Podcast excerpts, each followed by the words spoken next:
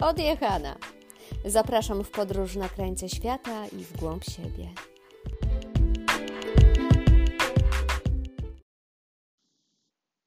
Recenzja książki Agnes Motti Dziewczyny z La La Land. Dziewczyny z La La Land potrafią wznieść się ponad granice szarej rzeczywistości, tak wysoko, by gwiazdy mieć na wyciągnięcie ręki. Bujać w obłokach nie w przenośni, ale stąpając po pokładzie podniebnego statku. Rozdawać nielimitowane uśmiechy. Na skrzydłach przygody poszybować w nieznane, wznosić się coraz wyżej, coraz śmielej. I zapomnieć, że w życiu wszystko ma swoją cenę, a szczęście tym bardziej. Dziewczyny z La La Land pióra Agnes Motti, wydawnictwo Anagram, zabiorą cię na Bliski Wschód namalowany historiami dziewczyn związanych zawodowo z liniami lotniczymi.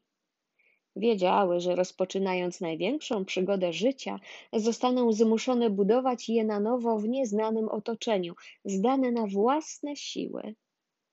Otwartość na inne kultury, obcowanie z ludźmi o różnym kolorze skóry, ciekawość świata, a przede wszystkim odwaga w dążeniu do celu to cechy, bez których stewardessy w tamtych realiach nie miałyby szansy przetrwać. Dlatego zależy mi, abyś, czytając ich opowieści, nie ograniczał się do tendencyjnego wyobrażenia o stewardessach jako podniebnych kelnerkach. Miej świadomość, że te piękne kobiety, szykownie ubrane, z nienagannym makijażem, prezencją, hmm, przypominające modelki z wybiegów, odpowiedzialne za Twoje bezpieczeństwo na pokładzie samolotu, musiały sprostać wysokim wymaganiom, żeby uprawiać ten zawód.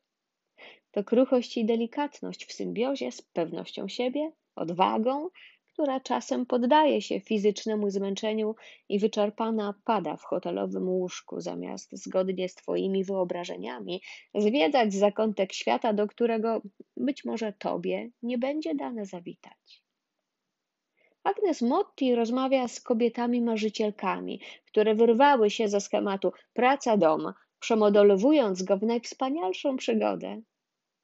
Jedne pochodzą z małych miasteczek, inne z dużych aglomeracji. Znajdują oparcie w rodzicach, ale są też takie, które nie mogą liczyć na bliskich. Wszystkie łączy wyjątkowa uważność w dostrzeganiu własnych pragnień i heroiczna siła, z jaką je urzeczywistniają. Ekscytacja na przemian miesza się z niepewnością i choć nieznane rodzi obawy, przyciąga jak magnes. Wyjeżdżając z kraju, porzucają studia, chłopaków, zostawiają przyjaciół, rodzinę. Obiecują sobie, że to tylko na pewien czas. Wrócą, gdy odpowiednio dużo odłożą, zabezpieczą przyszłość dzieci, przeżyją, poczują. I tak mija rok za rokiem, a każdy kolejny odkłada się ciężarem tęsknoty za bliskimi, wspomnieniem kwitnących łąk, przyjaźniami limitowanymi długością trwania kontraktu. Ich nieodłącznym towarzystwem jest poczucie osamotnienia. W pewnym momencie czują silną potrzebę stabilizacji, z czego okrada je obecny zawód. Związki na odległość nie zawsze potrafią przetrwać. Budowanie trwałych relacji w atmosferze tymczasowości nie sprzyja zakładaniu rodziny.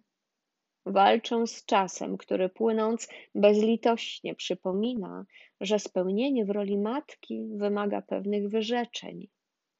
Nie pomaga presja rodziny wyczekującej powrotu ukochanej córki. Wrócą, ale jeszcze nie dziś. A może właśnie teraz? Nie zdradzę ci, jakich wyborów dokonują rozmówczynie Agnes Motti. Jeśli sięgniesz po jej książkę, otrzymasz przynajmniej częściowe wyjaśnienia.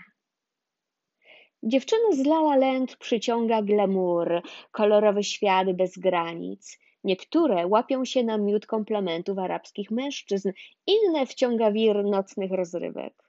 Bywa, że po zachłyśnięciu się swoim marzeniem zaciągają kotary zakopują pod kołdrę i zdejmującym poczuciem wyobcowania i samotności budzą do życia nowe marzenie o powrocie do rzeczywistości, z której przybyły. Nie chcą już być księżniczkami, ale muszą odnaleźć w sobie tę odwagę sprzed lat, zamknąć etap, który przecież miał być tylko przejściowy. Jednym się to udaje, inne trwają nadal w coraz większym rozdarciu. Jeśli sądzisz, że Agnes Motti zebrała grono stewardess, które opowiedziały o landrynkowym życiu w ramionach arabskich książąt, orientalnych zapachach, rozkoszach podniebienia, zachodach słońca, oglądanych z tarasu widokowego na 124 piętrze mm, Burdzi Kalifa, niekończących się plażach i lazurowym morzu, możesz się rozczarować. Dziewczyny z La La Land to bardzo intymne historie kobiet, które podskoczyły na tyle wysoko, by złapać gwiazdkę z nieba, a potem razem z nią upaść na ziemię. Jedne przy tym obiły się dotkliwie, innym dane było nie wyczerpać limitu szczęścia i mogły liczyć na miękkie lądowanie. Zamysłem Agnes Motti nie była literatura rozrywkowa, ale wejrzenie w głąb duszy. I to, przyznaję, udało się brawurowo. Zjednanie sobie rozmówczyń, które nie tylko zechciały się otworzyć, ale pozwoliły na publikację narracji o własnych pragnieniach, tęsknotach, strachu, obawach, czyni tę książkę autentyczną. Mam nieodparte wrażenie, że pomimo odkrycia ciemnej strony zawodu stewardessy na Bliskim Wschodzie, bohaterki dały czytelniczkom powód do zazdrości. Być może niejedna dziewczyna rozpoczynająca karierę podejmie ryzyko i pójdzie w ich ślady, by wzlecieć niczym ikar w nadziei, że tym razem słońce nie roztopi wosku. Warto zwrócić uwagę na okładkę, którą zaprojektowała Ewa Kutylak.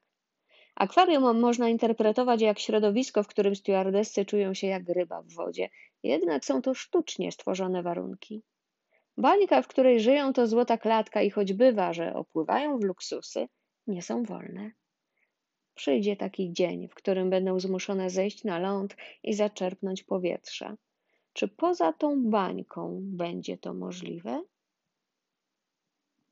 Dostrzegam niewykorzystany potencjał, który mógłby wzbogacić treść, a na pewno pomóc oddzielić od siebie opowieści. Mam wrażenie, że zlewają się czasem, przez co trudno po zakończeniu nie mieszać ze sobą spostrzeżeń bohaterek. Tematyka prosi się o zdradzenie ciekawostek pracy stewardess od kulis, aspektów technicznych ich zajęcia, organizacji podczas lotu. Może anegdoty, ciekawostki, które rozproszyłyby trudną tematykę, nie ujmując jej przesłania, jaki był zamierzeniem autorki. Polecam wszystkim, nie tylko związanym z branżą.